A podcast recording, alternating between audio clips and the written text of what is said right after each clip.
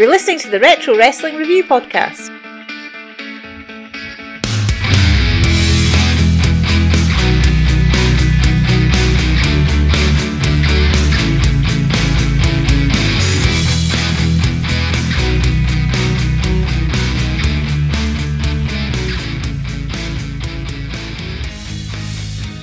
Hello everyone, I'm Gus Edwards and welcome to the Retro Wrestling Reviews podcast.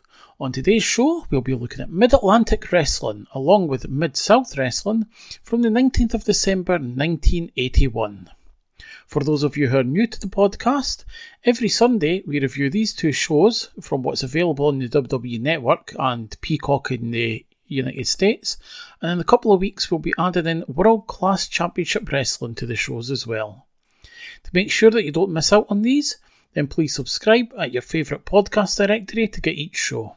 If you've missed any of the shows, you can always go back into the archives and catch up. Let's get on to today's show. Mid Atlantic Wrestling, 19th of December 1981. The show opens as usual with Bob Caudle and David Crockett running down the show. This week we will see Sergeant Slaughter, who's the United States champion, Ninja, who has his new manager Gene Anderson. Also, there will be the European heavyweight champion Billy Robinson, and the new Mid Atlantic Tag Team Champions Ox Baker and Carl Fergie. Sergeant Slaughter comes out for an interview, and Slaughter wants to remind everyone that he has $1,000 as a challenge to any wrestler who can break the Cobra Clutch. Caudle reminds Slaughter that Jay Youngblood challenged him last week, but Slaughter says that Youngblood has had his chance and it's time for someone else now. We go to the ring, and the first match is Blackjack Mulligan Jr. and Jake Roberts against Charlie Fulton and Chris Markov. Markov has gone from being one half of the Imperial Russians with Nikolai Volkov and a Mid Atlantic Tag Team Champion to a jobber in record time.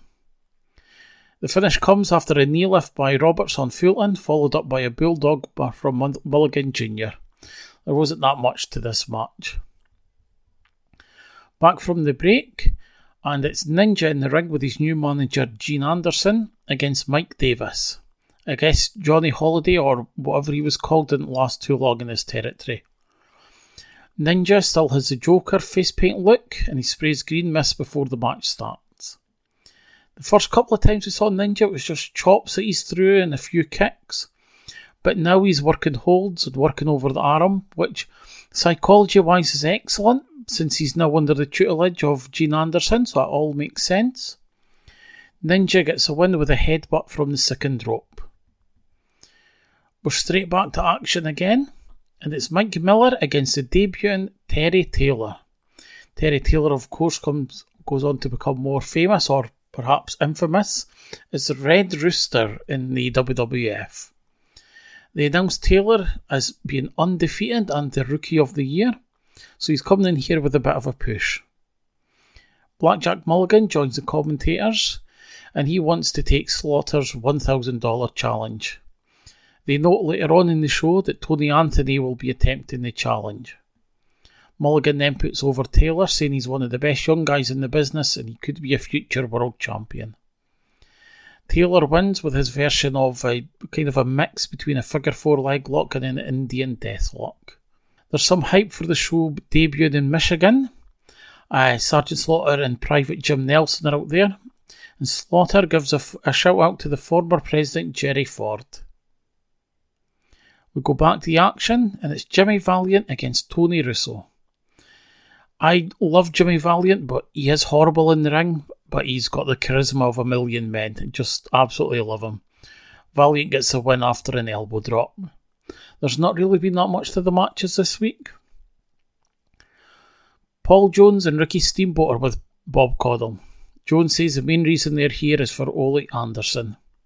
Steamboat has got the worst moustache ever. He just really needs to get that shaved off ASAP.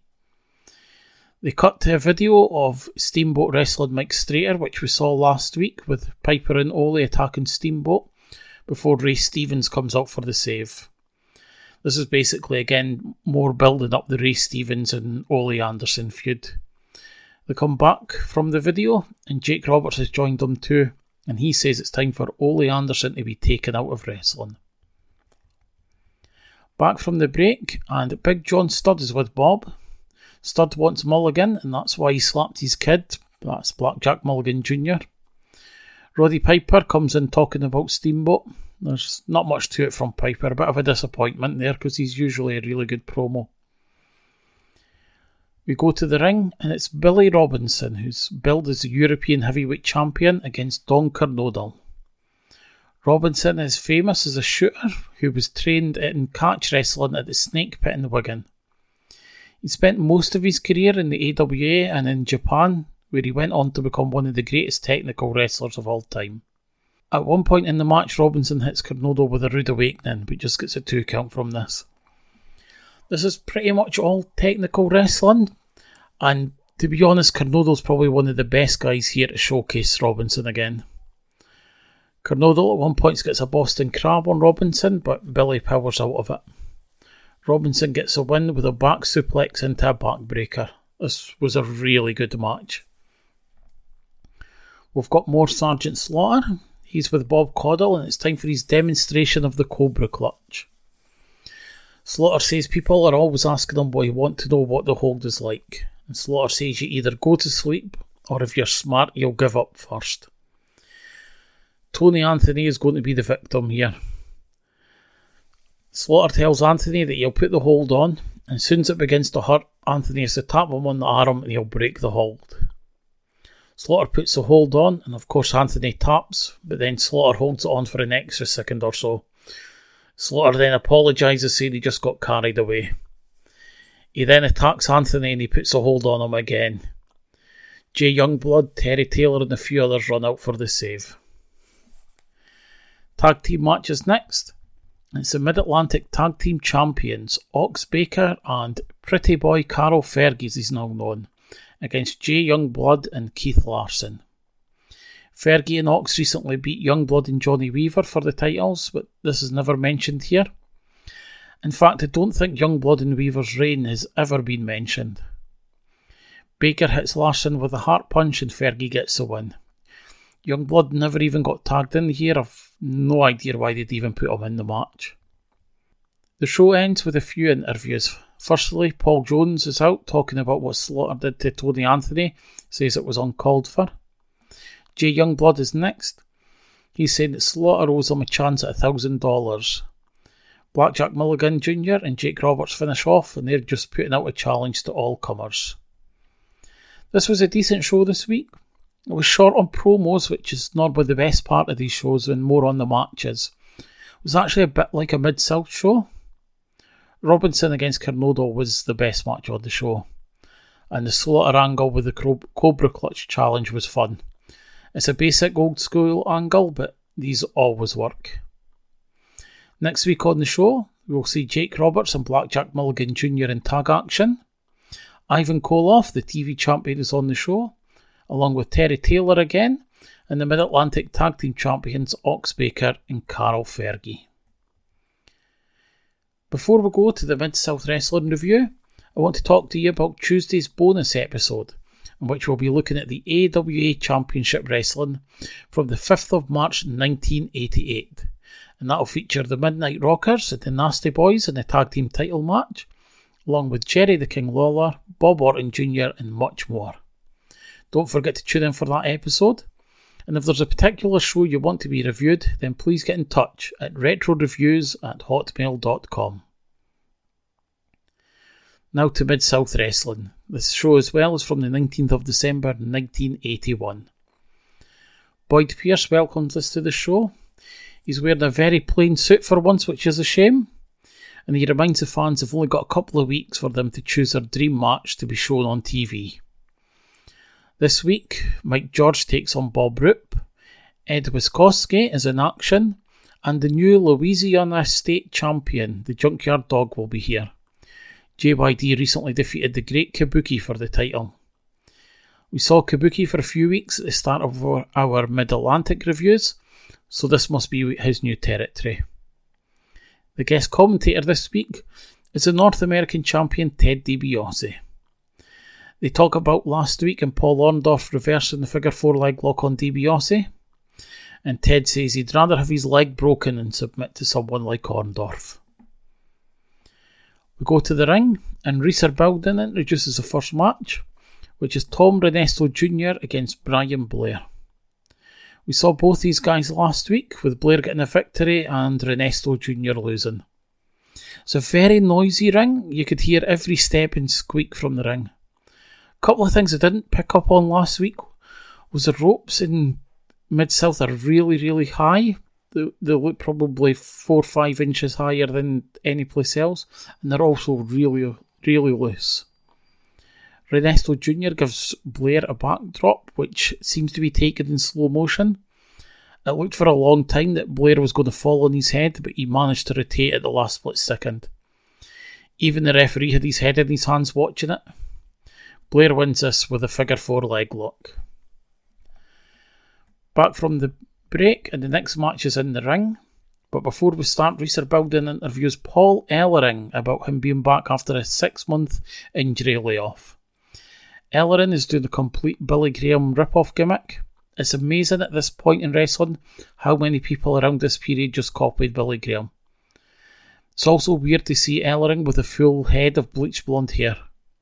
I'm actually going to play this interview for you because it's surreal.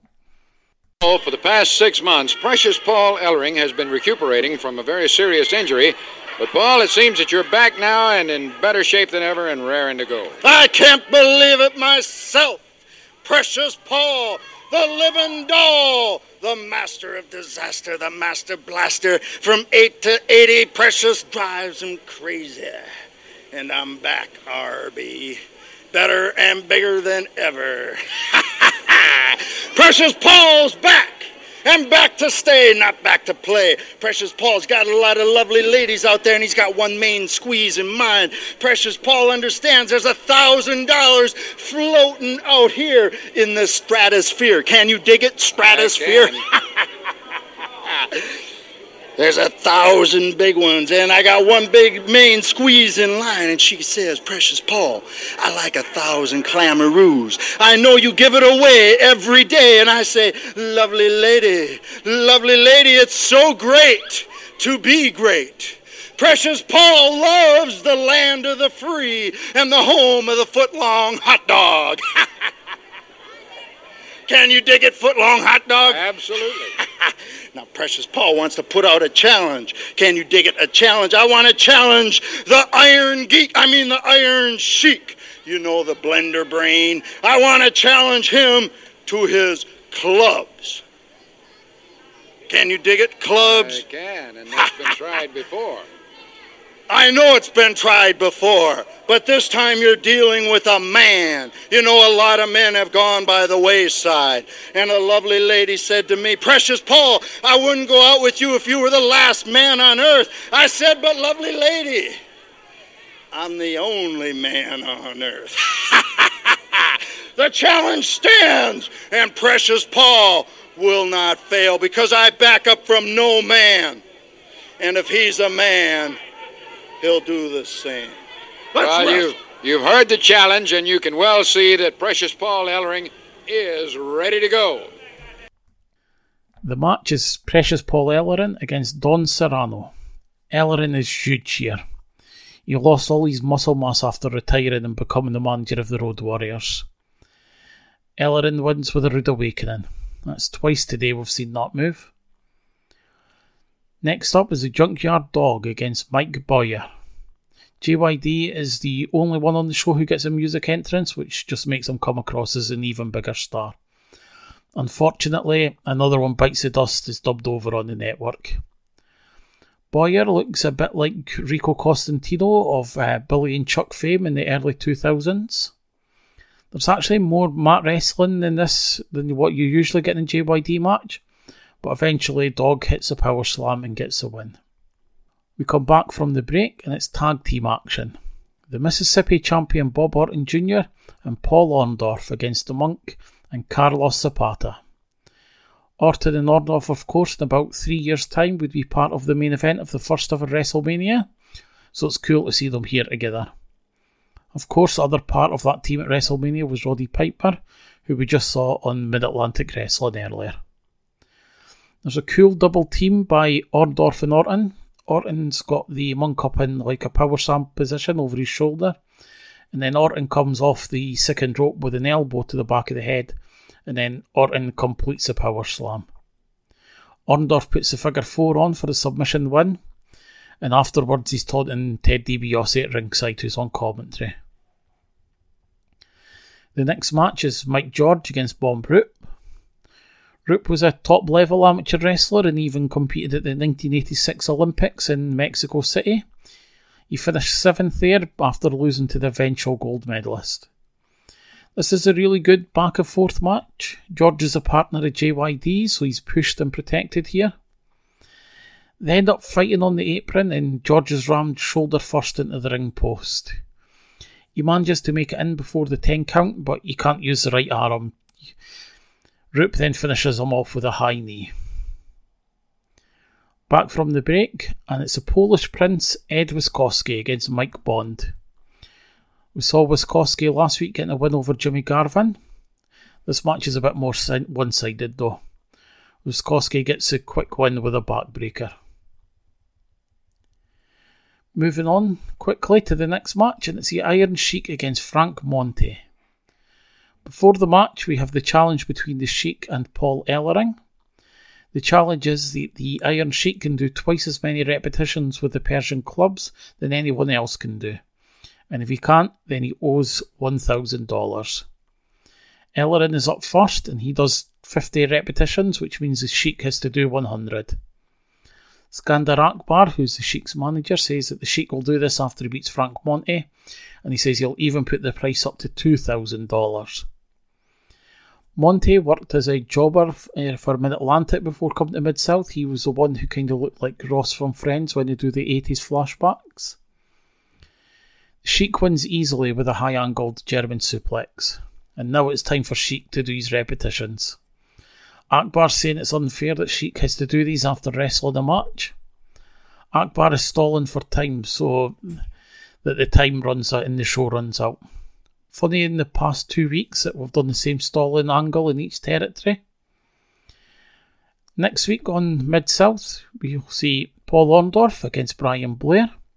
Ted DiBiase in action, along with Bob Roop, Bob Orton Jr., and the Iron Sheik. The best show this week was Mid Atlantic Wrestling. Mid South won last week, but definitely Mid Atlantic this week. I had the better angle with Sergeant Slaughter in his Cobra Clutch challenge, and Billy Robinson and Don Kernodle was the best match on both shows. Although um, Mike George and Bob Roop was really good too, and also, the team of Orton and Orndorff are really good as well. Let me know if you agree that Mid Atlantic was a better show, though. You might think Mid South was better this week. Next Sunday, we'll be back with the 26th of December 1981 episodes of Mid Atlantic and Mid South Wrestling. And this Tuesday, don't forget that our bonus episode, featuring a listener's requested show, will be AWA Championship Wrestling from the 5th of March 1988 featuring the Midnight Rockers and the Nasty Boys, plus much more. If you've enjoyed the show, then please subscribe, leave a review, and tell a friend.